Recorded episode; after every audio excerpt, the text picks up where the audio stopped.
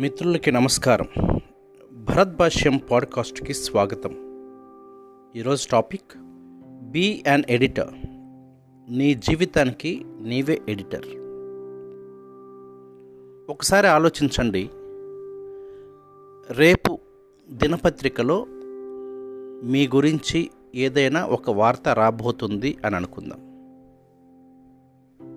అది మంచి వార్త ఉండాలని కోరుకుంటారా? చెడు వార్త ఉండాలని కోరుకుంటారా. లేదా ఏదైనా ఒక టెలివిజన్ ఛానల్ వాళ్ళు ఏమండి మీతోటి ఇంటర్వ్యూ చేయాలనుకుంటున్నాము అని అన్నప్పుడు మన గురించి మంచి చెప్పాలని ఆశపడతామా? మనలో ఉన్నటువంటి చెడుని చెప్పాలని ఆశపడతామా?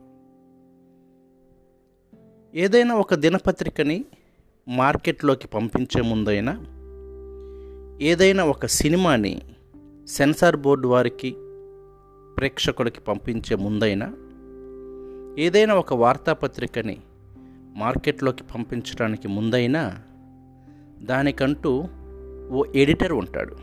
కూర్పు అంటారు తెలుగులో. ఆ ఎడిటర్ ప్రజలకి ఆమోదయోగ్యంగాను లేదా ప్రేక్షకులకి ఆమోదయోగ్యంగాను ఉండేలా ఆ సినిమానో ఆ పత్రికనో తీర్చిదిద్దుతాడు.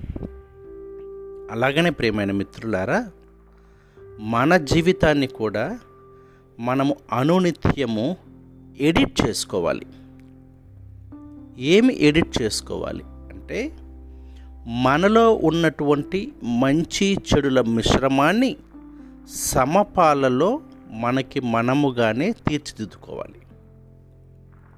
ఎవరైనా మన గురించి ఒక పుస్తకం రాయాలని ఆశపడుతున్నారు అని చెప్పినప్పుడు లేదా మనమే మన గురించి రాయాలనుకున్నప్పుడు అందులో మంచి చెడుల మిశ్రమము ఉంటూ మనలో ఉన్నటువంటి చెడుని సవరించుకుంటూ సంతోషకరంగా జీవితాన్ని తీర్చిదిద్దుకోవాలి.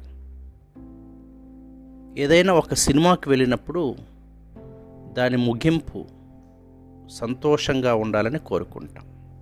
అలాగనే మన జీవితానికి ముగింపు కూడా సంతోషంగా ఉండాలి. నేను ఎప్పుడు ఒక మాట ఆలోచిస్తూ ఉంటాను. నేను ఇప్పటికి ఇప్పుడు చనిపోతే నేను సంతోషంగా చనిపోవటానికి సిద్ధంగా ఉన్నానా అని.